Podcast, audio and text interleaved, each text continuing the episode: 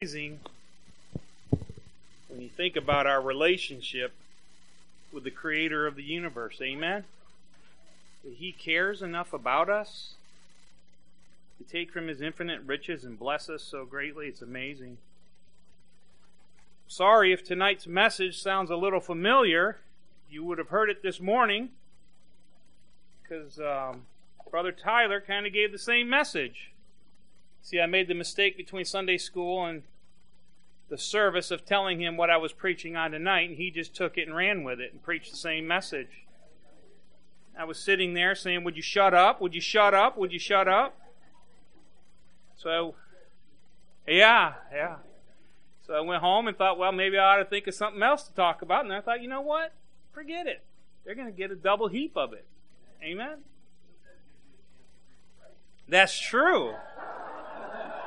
I made notes of all of his mistakes and said I'm not going to make those same mistakes. It's not exact it's not exactly the same message, but there's there it's quite different, but it's quite the same at the same time. We'll be starting in Luke 15 if you want to turn there. We're going to spend a lot of time in Matthew though. But we're going to be looking at the difference between religion and relationship. We talk about that a lot. We talk about religion, which I think is killing the churches today this concept of following fables, which Pastor Tyler was kind of has been hitting on Wednesday night and then tonight, and you know, works, a mixture of works, uh, a mixture of all of these things that we want to throw on top of uh, what God tells us to do, on top of God's word, because we have to make God's word better than it is, right? Amen. We think that we have to correct it and fix it and coax it and make it something that is acceptable to us. And so we're going to look at that tonight. The great philosopher, Meatloaf, once sang, I want you, I need you, but there ain't no way I'm ever going to love you. Two out of three ain't bad. That's kind of how we approach God sometimes. Sometimes we need Him, but we don't love Him or we don't want Him.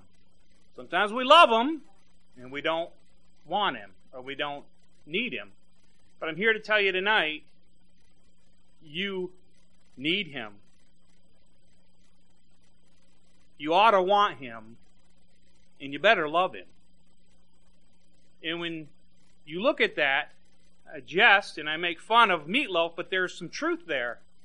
That when we look at our relationships, with each other, whether it's your spouse or your boyfriend or your girlfriend or your children or whatever it may be, your boss or whatever, we look at that and we think, you know, I need that job. I want that job, but I don't love that job. It's easy to do. Or, I want my kids, I need my kids, but maybe I don't love them, or any other combination of those things. But that's a combination of things that we ought to when we look at God, we ought to want Him, we ought to need Him, and we ought to love Him. In Luke chapter 15, we see a remarkable story here, and I've actually preached this message many times, and I've preached it wrong. I'm going to confess to you tonight. I just came to this conclusion um, recently, actually, when I was looking at, but beginning because of the, the mistake I make is I go and I preach this message concerning the prodigal son, and I start, you know, in verse 11 and this time in my studies, I went all the way back to verse 1 and I completely got it in context. See, I had always taught that the parable of the, par- the prodigal son was concerning a saved son who lost his way and came back to the father. Because in my thinking, I thought, well, he must have been saved in order to be a son. But that's not true. Because in verse 1, the scripture says, Then drew near unto him all the publicans and sinners for to hear him. And the Pharisees and scribes murmured, saying, This man receiveth sinners and eateth with them. He was with the lost. He was with those that society looked down upon and frowned upon, and especially the Pharisees looked at these people. These people had no value to the Pharisees. They brought nothing to the table of the Pharisees. Let me tell you, God works through people who have no value in the sight of the world. That's how God works.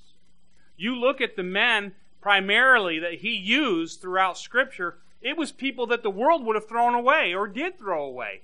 God can use, and specifically, I think, for on a purpose, does use the dregs of society, if we will. I'm just using that's not my word. I'm just using that word uh, to draw that picture.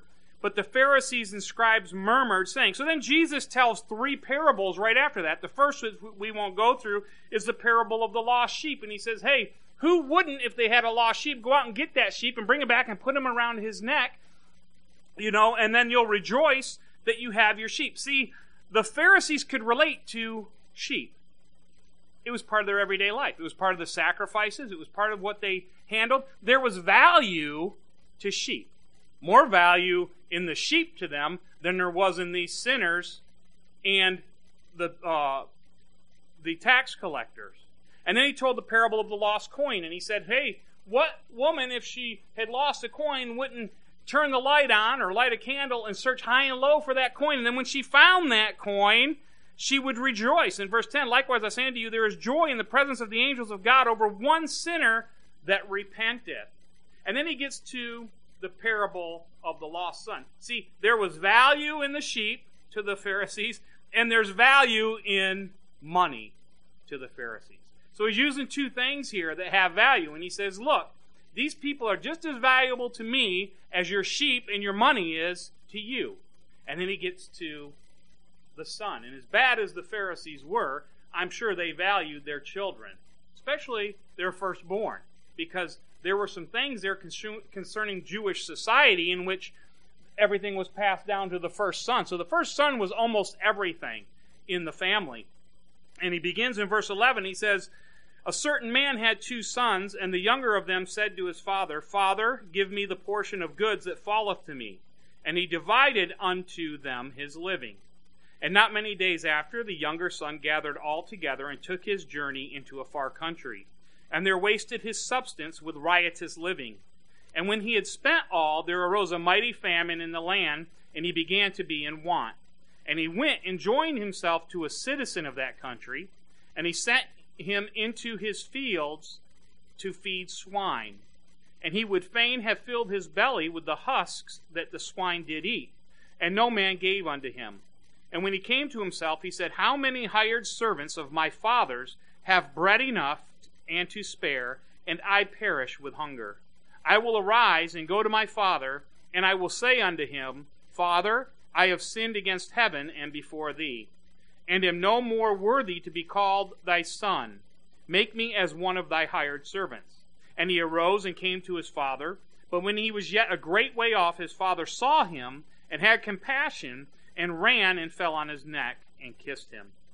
And the son said unto him, Father, I have sinned against heaven and in thy sight, and am no more worthy to be called thy son.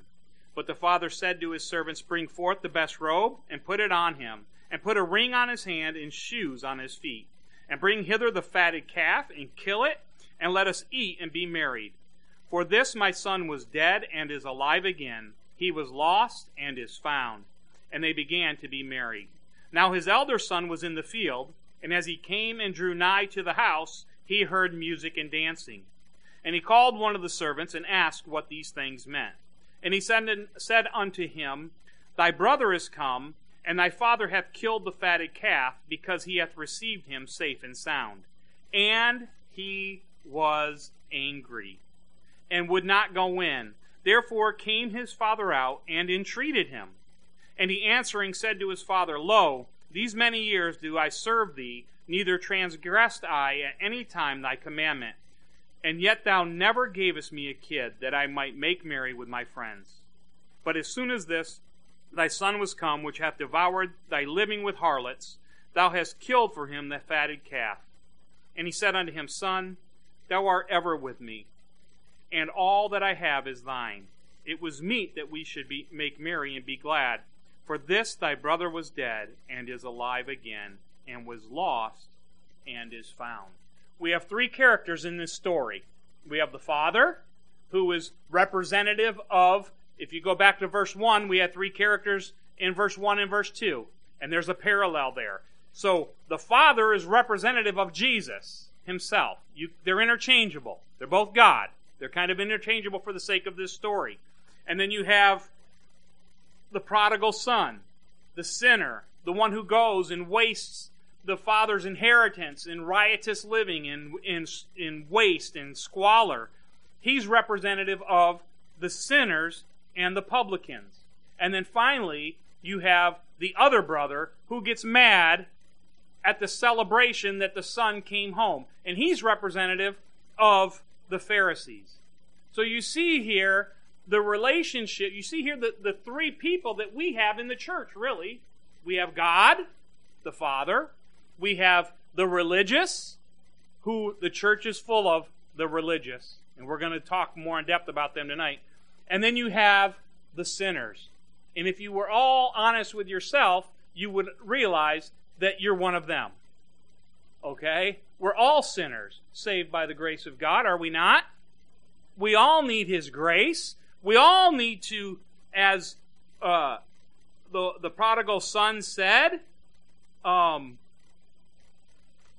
as the prodigal son said, he said, uh, "I will arise and go to my father, and I will say unto him, Father, I have sinned against heaven and before thee." Do you see the difference in the attitude between the prodigal son and the other brother? He had a, a, a, a attitude of contrition, an attitude of repentance. He realized uh, it doesn't matter how he got there. He got there and he had a heart, he had a right heart, and he said, I will arise and go to my father, and I will say unto him, Father, I have sinned against heaven and before thee. Let me tell you, that's a good place to be. That is a great place to be. To be completely helpless in needing God in that manner. And am no more worthy to be called thy son. Make me as one of thy hired servants. And then you see the attitude of the other brother in verse 27 And he said unto him, Thy brother is come, and thy father hath killed the fatted calf, because he hath received him safe and sound. And he was angry and would not go in. Therefore came his father out and entreated him. And he answering said to his father, Lo, these many years do I serve thee. And he goes on. See, the focus with him was on his self. It was on his situation. It was on his position. He had pride, he had envy, and he was jealous. What was the focus of the prodigal son? The focus was on the father. I don't care if I have to be a servant. I don't care if I have to clean the hogs' pens. They didn't have hogs, so it would have been cattle pens there. But I'm going back because I know that's where I need to be, and that's wherever my father is, that's where I want to be. And so you see a difference in attitude here, and I think it's really a parallel between the religious and those who truly are trying to live a right life. Turn with you to Matthew 23. We're going to spend some time here. It's a very difficult passage, a very difficult chapter. In fact, I'll be honest with you. Most churches have taken this chapter and ripped it out of their Bibles. Not literally, but you won't hear them preach on it. We do. In fact, right here, Matthew 23, I write in every time someone preaches Nathan Gregory, October 19th, 2014. Nathan Gregory, September 29th, 2019. Two times he's preached in this chapter since I've been coming to this, ch- this church or Bath in five years. So he's the only name written in this chapter. In all the churches I've been to, all the sermons I've heard, I've never heard a message on this chapter. Why? Because the religious we they don't want to look at Jesus, the real Jesus of the Bible, We've made Jesus out to be this effeminate, sissified Christian who goes around letting people slap him and he turns the other cheek all the time. Listen, get that picture out of your mind. That is not who Jesus is. He wasn't that way when he came and walked the first time in the first advent. It's just a false teaching. Well, at, at his trial, he, yes, at his trial, he let things go and he didn't even speak a word in his defense because that had to be done. But you're forgetting about other times when he sent the apostles out with weapons. In fact, Peter when Jesus was arrested, he cut the ear of Malchus off. Jesus didn't correct Peter for having the knife. He corrected him because it was his time to go. So, Jesus is not this. In fact, you look at Revelation when Jesus comes back, you think he's going to come back to die on a cross again? No. He's got fire in his eyes. That's what the passage says. He's coming back to inflict justice and judgment and, and to set up his kingdom. And here we see a different Jesus than you see painted in many churches today. And, you know, I'm not saying that Jesus was always this. I'm not saying that there wasn't times when he was soft and kind. In fact, the book of Jude, in Jude, it tells us that with some we're to have compassion, making a difference. Others were to save with fear. So you're to scare some out of hell, and others you're to love them into heaven. That's kind of a paraphrase of that scripture. And so we see here 14 times in this chapter alone that Jesus chastises the Pharisees, the religious of his day.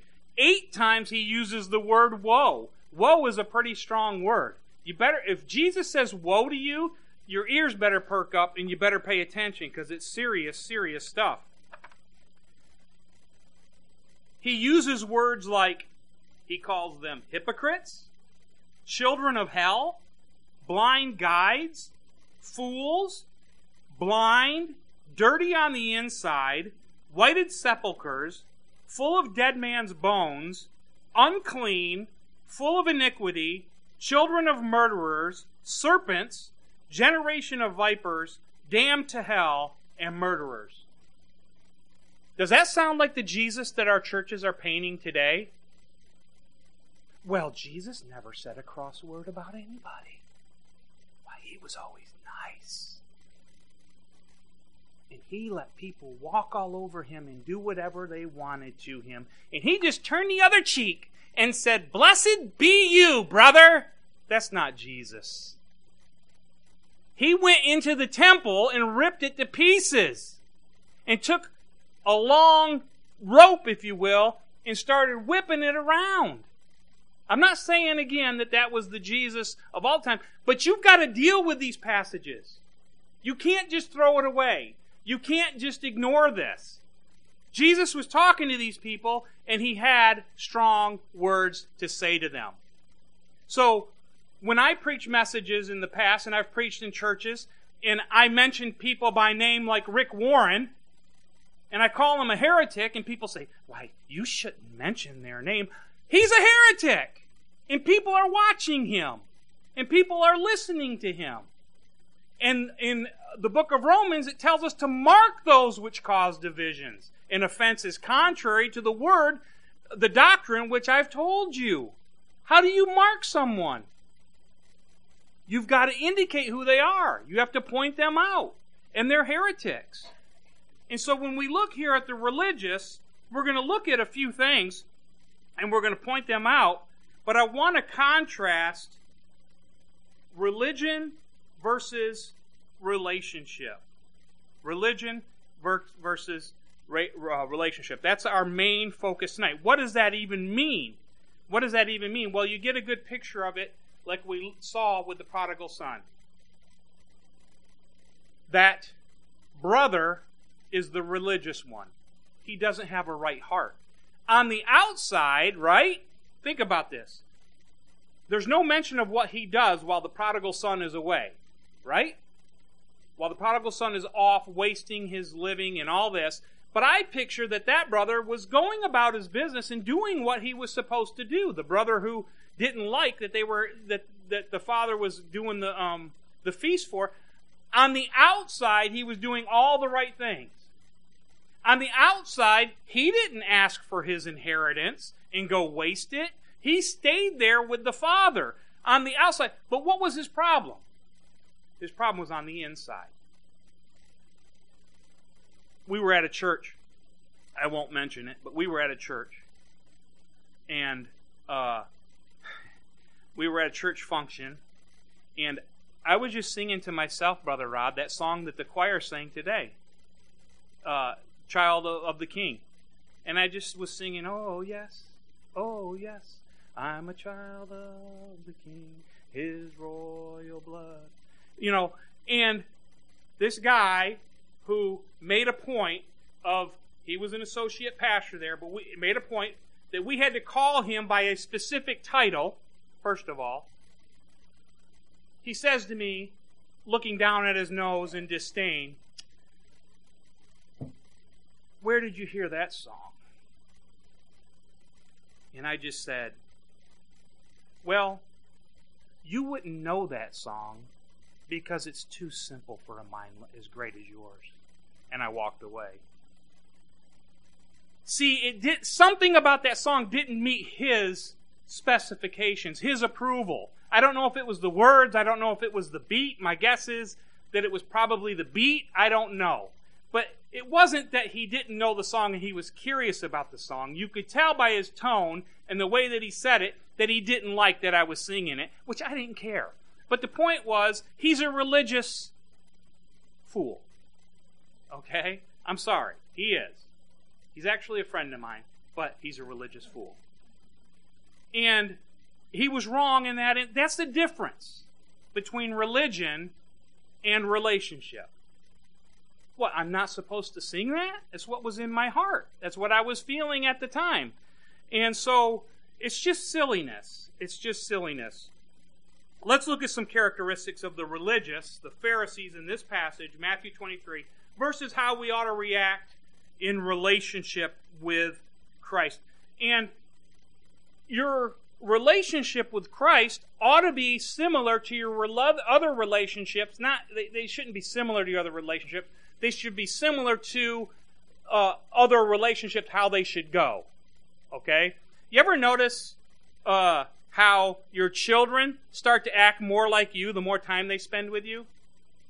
You know, I can't tell you how many times Brandy has said, you know, when Allie does something stupid, you know, she's just like you, you know, or Noah. Just, or Noah's more like his mother. But the kids tend to be like their parents, right? Because we have that relationship. The more time you spend with God, the more you're going to be like Him. Or, you know, you ever notice that married people, the longer they're together, the more they look alike? You know, it's not really the case. It's just that they kind of become one person, right? And, and we see them so often together that they kind of become one person to us.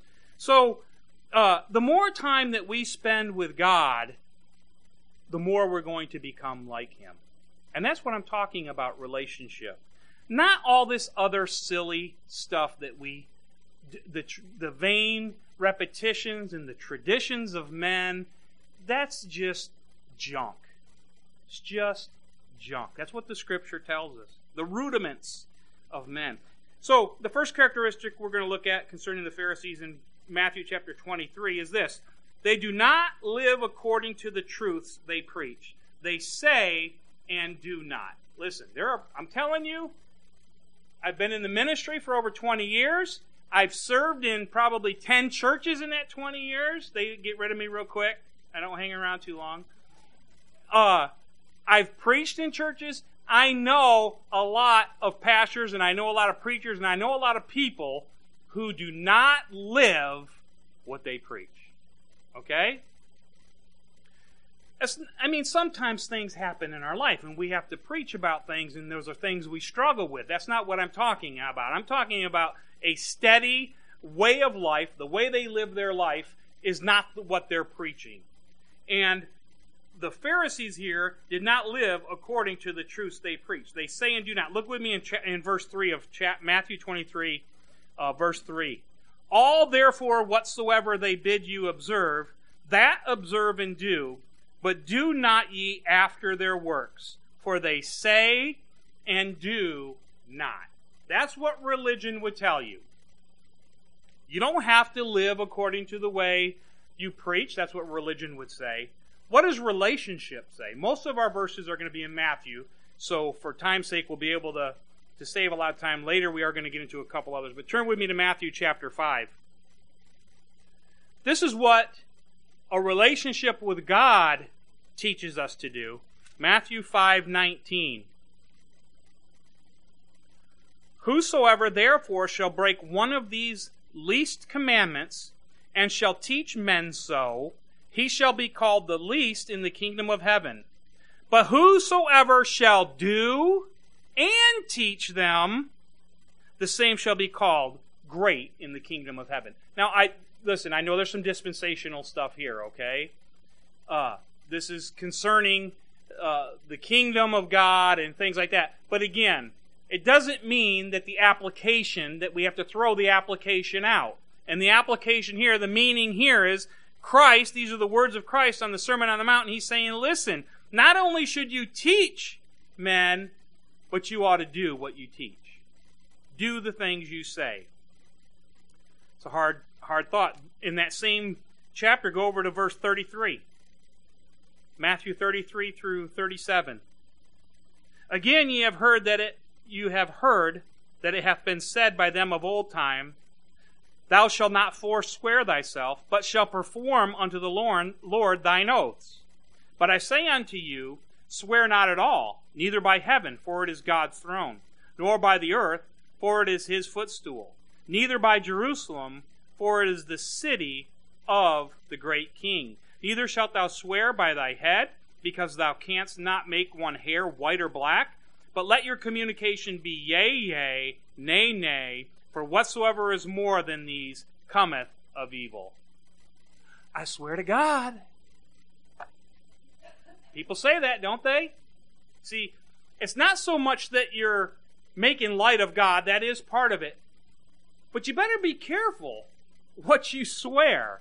You better be careful the oaths you take. You better be careful what you say you will do. I remember we were going to Fife Lake Baptist Church years ago, and we had a cleanup day. We were doing something in the parking lot, some trees had fallen, and uh, I said I'd be there to clean up, and I truly intended to be there. But I noticed something was wrong with my chainsaw, so I was trying to get my chainsaw fixed, and I, you know, I never, I didn't make it to the cleanup because I was too busy messing around with getting my chainsaw fixed. Boy, did Pastor lay into me later. Pastor Van Duzen. You said you'd be there and you didn't show up, and yep, I got to take it, Pastor. I should, you know, I should never said I was coming. No, I should, I should have showed up anyway and let him know here's the reason I'm, I'm going to go do, get this done. Or maybe there was something else I could do. But if you say you're going to do something, do it. That was the point he was trying to make. So, uh, the religious say and do not, whereas we who want a relationship with Christ, if we say we're going to do something, do it. Or you say something, do it. Otherwise, you're a hypocrite. The second point is they are severe to others they point out the narrowest road to heaven, and they walk in the broad road themselves. They bind heavy burdens. Look with me in verse 4, back in Matthew 23. Matthew 23, verse 4. For they bind heavy burdens and grievous to be borne, and lay them on men's shoulders, but they themselves will not move them with one of their fingers. They put heavy burdens on men, but they don't want to do the. I was sharing with. Uh, we have a hardworking pastor. I'm not talking about our pastor. We have a hardworking pastor. Uh, any of us who were here helping with the building, he was here most of the time. Uh, I was sharing with Pastor Tyler about my father-in-law, who, when I went to church with him, he did. it. He mowed the church. He did everything. Mowed the church lawn, not the church. That would have been something. But he mowed the church lawn, and all you know, he he was a hard hard worker. He didn't put those burdens on the men of the church. Now, the men of the church should have stood up and done it because they were putting a heavy burden on the pastor. You see what I'm saying? Uh, but uh, you don't expect of others what you don't do, what you won't do yourself. Okay, and th- and that's what the religious do. They expect everybody else to do things that they're not willing to do. Look with me. How should we as Christians in a relationship with God, how should we act? Look at Matthew chapter 7 concerning this very same thing. Matthew chapter 7, beginning in verse 1. Judge not that ye be not judged. We're not going to go there because that's the most misunderstood verse, but for the sake of this argument, that's not the intention. Judge not that ye be not judged, for with what judgment ye judge, ye shall be judged, and with what measure ye meet, it shall be measured to you again. That's really the true meaning of verse 1. The intent there is if you're going to judge someone else, you better be willing to be judged by that same measure. That's the real, it doesn't mean don't judge someone. It means if you're going to judge someone, guess what? You're going to be judged under those same uh, parameters. Verse 3 And why beholdest thou the mote that is in thy brother's eye, but considerest not the beam that is in thine own eye? Or how wilt thou say to thy brother, Let me pull out the mote out of thine eye, and behold, the beam is in thine eye? Thou hypocrite, first cast out the beam out of thine own eye, and then shalt thou see clearly to cast out the mote out of thy brother's eye. You ever know someone who had a big old telephone pole in their eye, and they're pointing out the speck in your eye, and you want to just slap them in the face and say, Can't you see that telephone pole in your eye? But I've been there probably last week. But, you know, that's what uh, we as Christians, in fact, we ought to take it to a, a higher level of grace because we can't see in ourselves the things that other people see. So we shouldn't expect of others the things that we ourselves won't do or we can't see. Does that make sense? The religious don't do that. They don't care because it's all about power.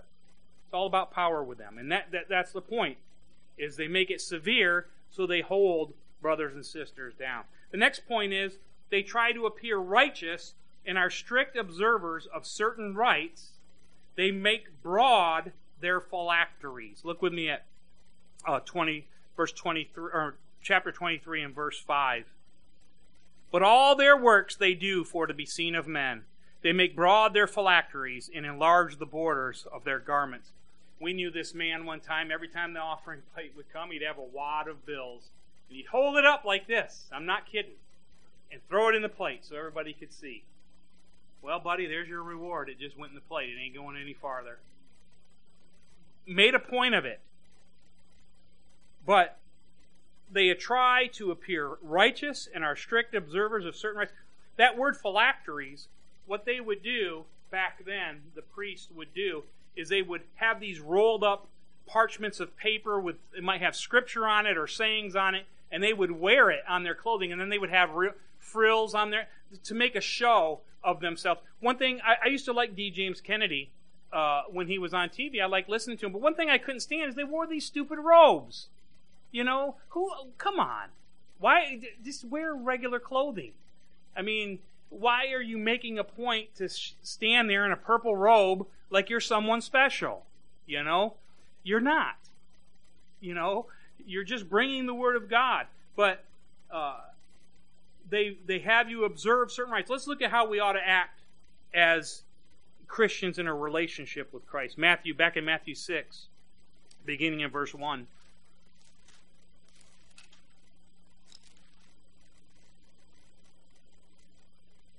Take heed that ye do not your alms before men to be seen of them, otherwise ye have no reward of your Father which is in heaven. Therefore, when thou doest thine alms, do not sound a trumpet before thee, as the hypocrites do in the synagogues and in the streets, that they may have glory of men. Verily I say unto you, they have their reward. But when thou doest alms, let not thy left hand know what thy right hand doeth, that thine alms may be in secret, and thy Father which seeth in secret himself shall reward thee openly. I'm going to tell you right now, there's a I've served in a church one time and I was a church treasurer and the pastor came to me and he said, "I want you to uh, uh when I make you treasurer, I want you to be able to tell me when people stop giving because that means they're about to leave the church." I said, "Absolutely not. I will not do it. I will not serve as your treasurer if you make me do that. It's none of your business what anybody gives." And he looked at me like, "What?" It's no, nobody's business. Don't let your left hand know what your right hand's doing. That includes anybody else's, the pastors, the deacons, or anybody else. They have no business knowing what you make. Now, those that count money usually do because most of us write our offering in checks, but when they do, they ought to put it out of their mind. They ought to not think about it to the best of their ability. I know that's hard, but the name's on there, and sometimes you do. but you don't really know what someone's giving. I remember even I had a friend up in Traverse City, and he didn't even like, he wouldn't even claim his offering on his taxes because he said, I don't even want to give the impression that I'm doing this to get a return. Uh, it's taking away from my giving if I'm getting something in return. Now, I'm not telling you not to do that. I do that. I claim it on my taxes. But that was his personal point of view. But it's nobody's business what anybody gives. Whether they give zero or they give 90% of their uh, income. There's, again, a principle there that can be preached from the pulpit. Okay? That's pastors. I wouldn't take that on because that's pastors. That's a, a, something pastors should do, but uh, it's nobody's business. We do these things in secret. In verse 5 of that uh, chapter 6 says, And when thou prayest, thou shalt not be as the hypocrites are, for they love to pray standing in the synagogues and in the corners of the streets, that they may be seen of men. Verily I say unto you, they have their reward. Listen, I love that pastor calls on different men to preach or to pray. I love when Denny prayed. Was it a perfect prayer in our mind? No. It was a perfect prayer in God's mind. Don, I love that you pray. You know, guess what? I bet you've been nervous. I bet the first time you did it, you were nervous. And I bet in your mind, you're thinking, boy, I made this mistake or this mistake or this. Who cares what anyone thinks? You're not praying to them anyway. You're praying to God.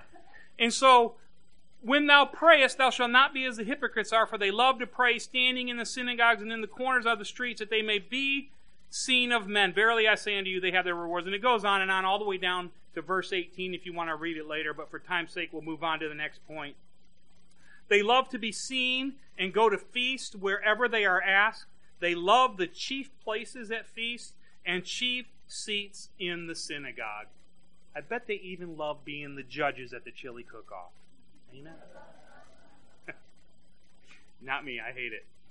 Uh, uh, they love to be seen and go to feasts wherever they are asked. They love the chief places. Now, many of you do not know because you don't go to these things, but Pastor Tyler might know what I'm talking about. But uh, there have been many times in on I've had the occasion since I've been in the ministry to go to pastors' meetings. This is where this goes on. Trust me. There's usually a, several men, and they're the ones that want to be seen. They want to do the speaking. They want to make a point of, hey, I'm the one here. I'm the important one here. Go to any Southern Baptist convention, and you'll see this. Okay? They are making a name for themselves and a show of themselves. Again, Pastor Van Duzen, who I love, you know Pastor Van Duzen, was not a member of any association. He did not affiliate himself with any organizations or pastors groups or any. I'm not saying those things are bad, but he just was not that way. He said, I'm completely independent and autonomous, and I know Pastor Gregory doesn't go to a lot of those things either. Uh, why? So you all can stand around and tell each other how wonderful you are and how you've uncovered all these new things about the Word of God that nobody else has uncovered in 2,000 years. It, it's just silliness. They love to be seen. Go with me to Matthew chapter 20. How should we, as Christians, act? As Christians who have a right relationship with God. What does God say we ought to do? Matthew chapter 20, verse 25.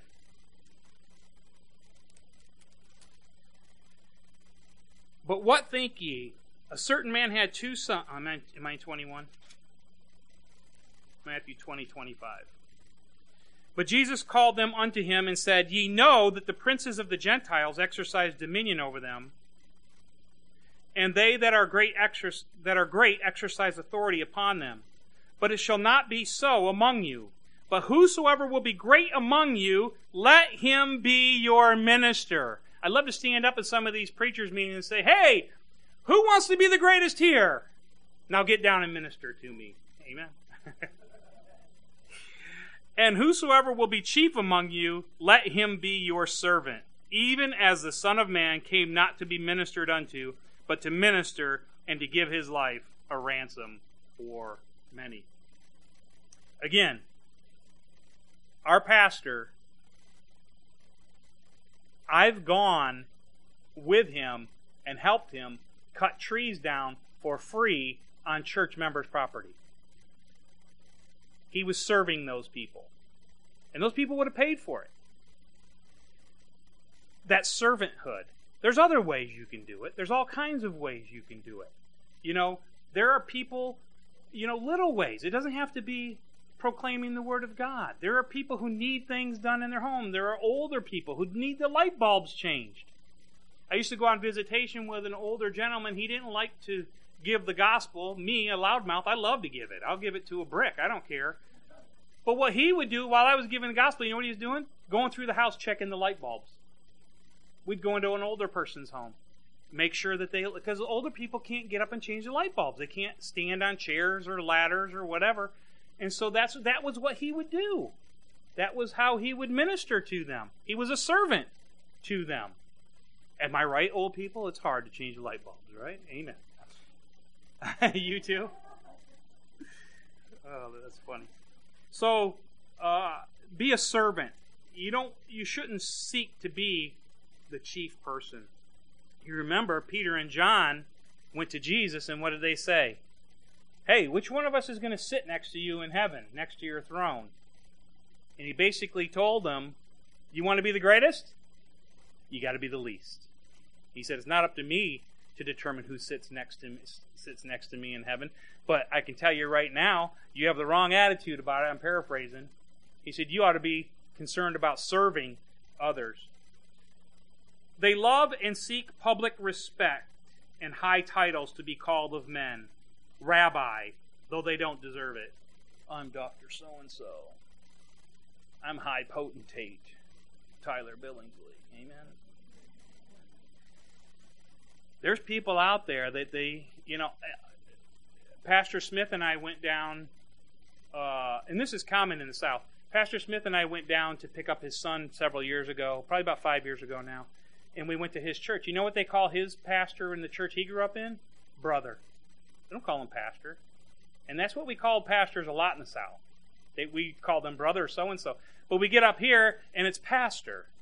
Where did we come up with that? Why can't we call Pastor Gregory, Brother Gregory. Is there something wrong with that? Do we feel like we're not showing respect? He is our brother. Amen. Brother Tyler is our brother. Uh, and, and, and they don't they're not forcing you to call him pastor most of the time. Most of the time.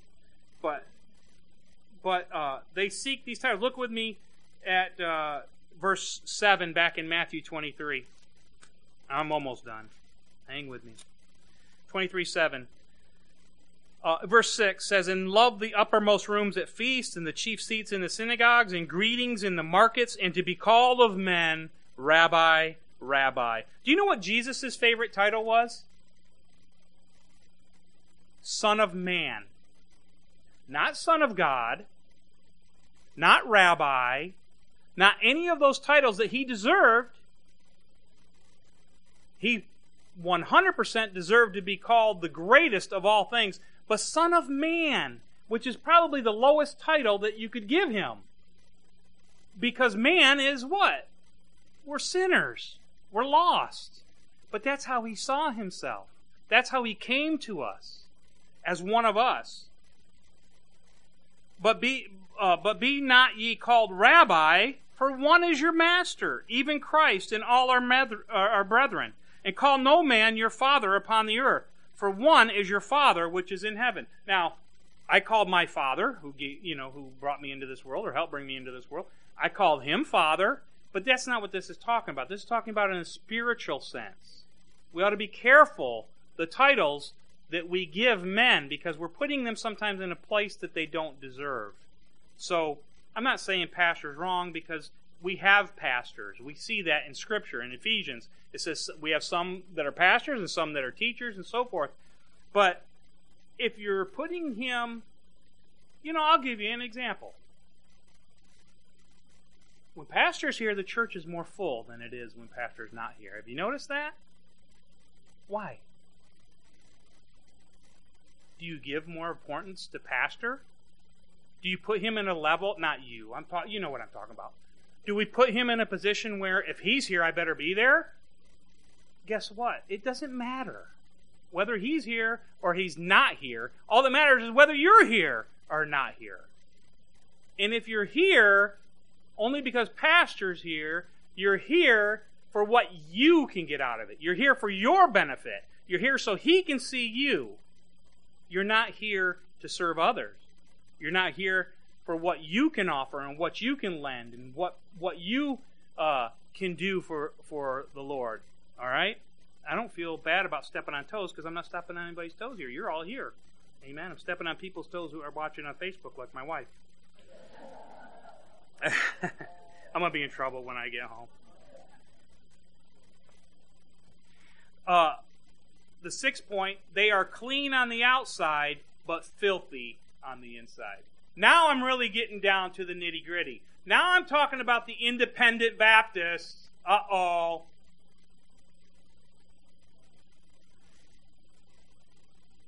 Do you have the right color shirt on when you stand behind the pulpit? Do you have the right shoes on?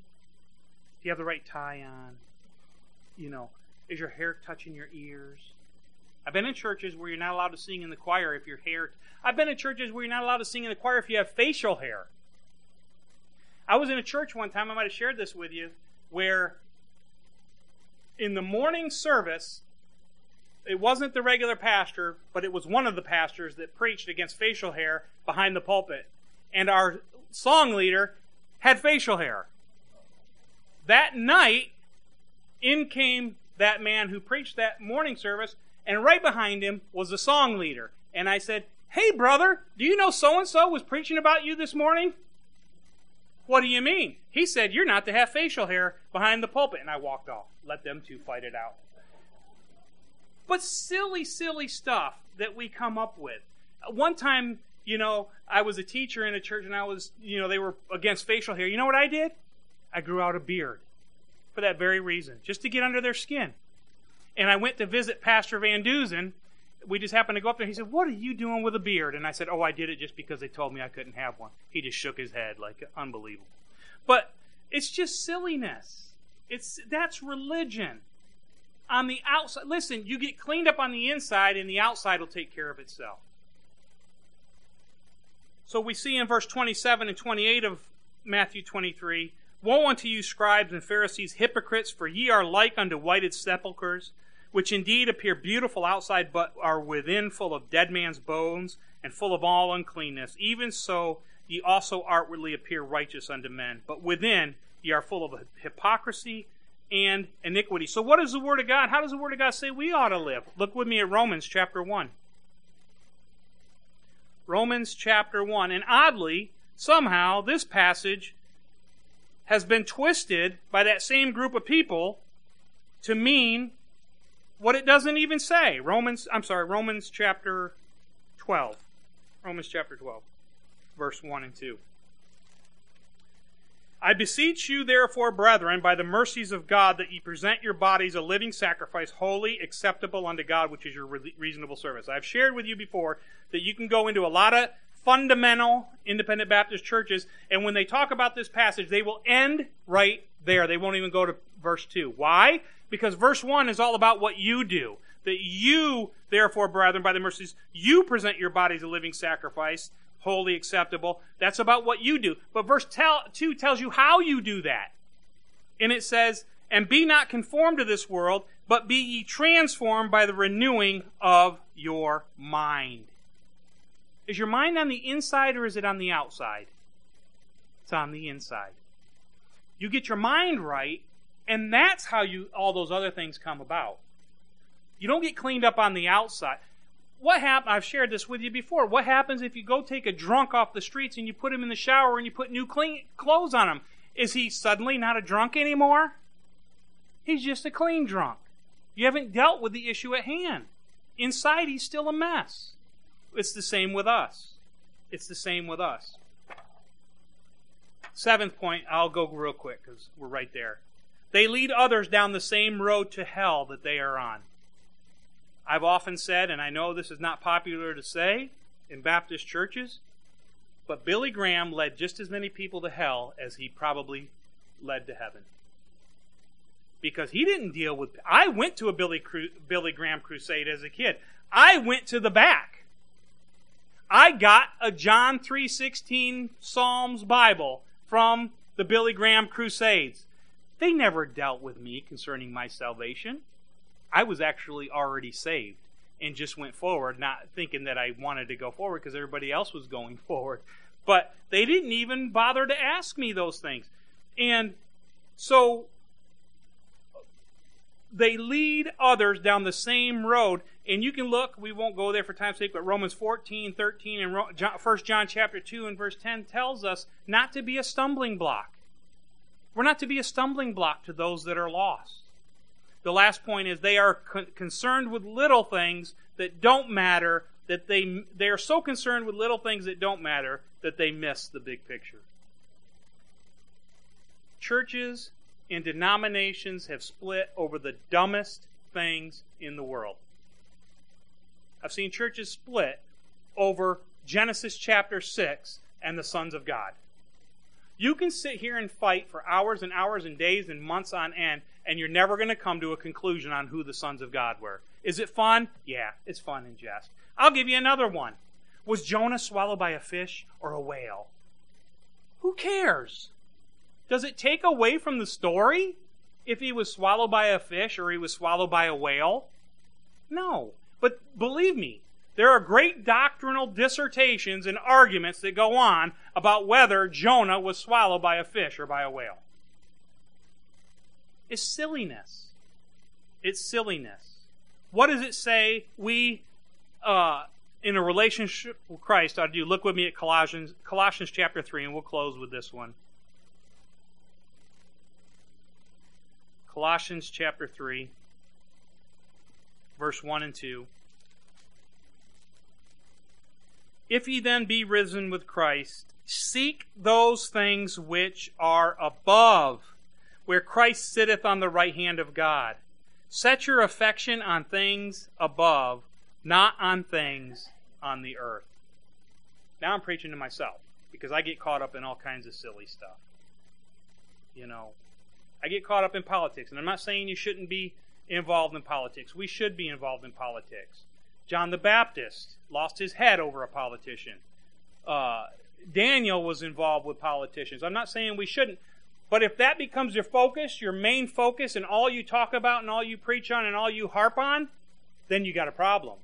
You're focused on things on earth and not focused on the one above. So hopefully, I gave you some things to think about.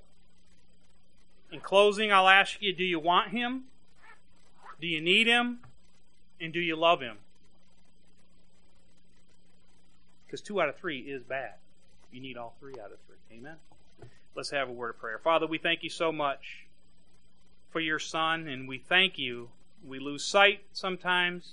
It's been so long ago that He walked the face of the earth that we forget that He's flesh and blood we forget that He's still alive, that He's seated at the right hand of the Father, interceding on our behalf. And Father, He's so very real. In fact, His Word says He's right here in this room with us right now. And Father, we just want to take a moment to reflect on the relationship we have with Him. Is it a right relationship? Can we do better? Can we seek after Him? Are we like Peter, who was walking on the water and we lost focus, we lost focus of his face. Father, I pray that you would instill in our hearts a desire to serve him again, a desire to have that relationship again, and Father, to love him and to want him and to need him.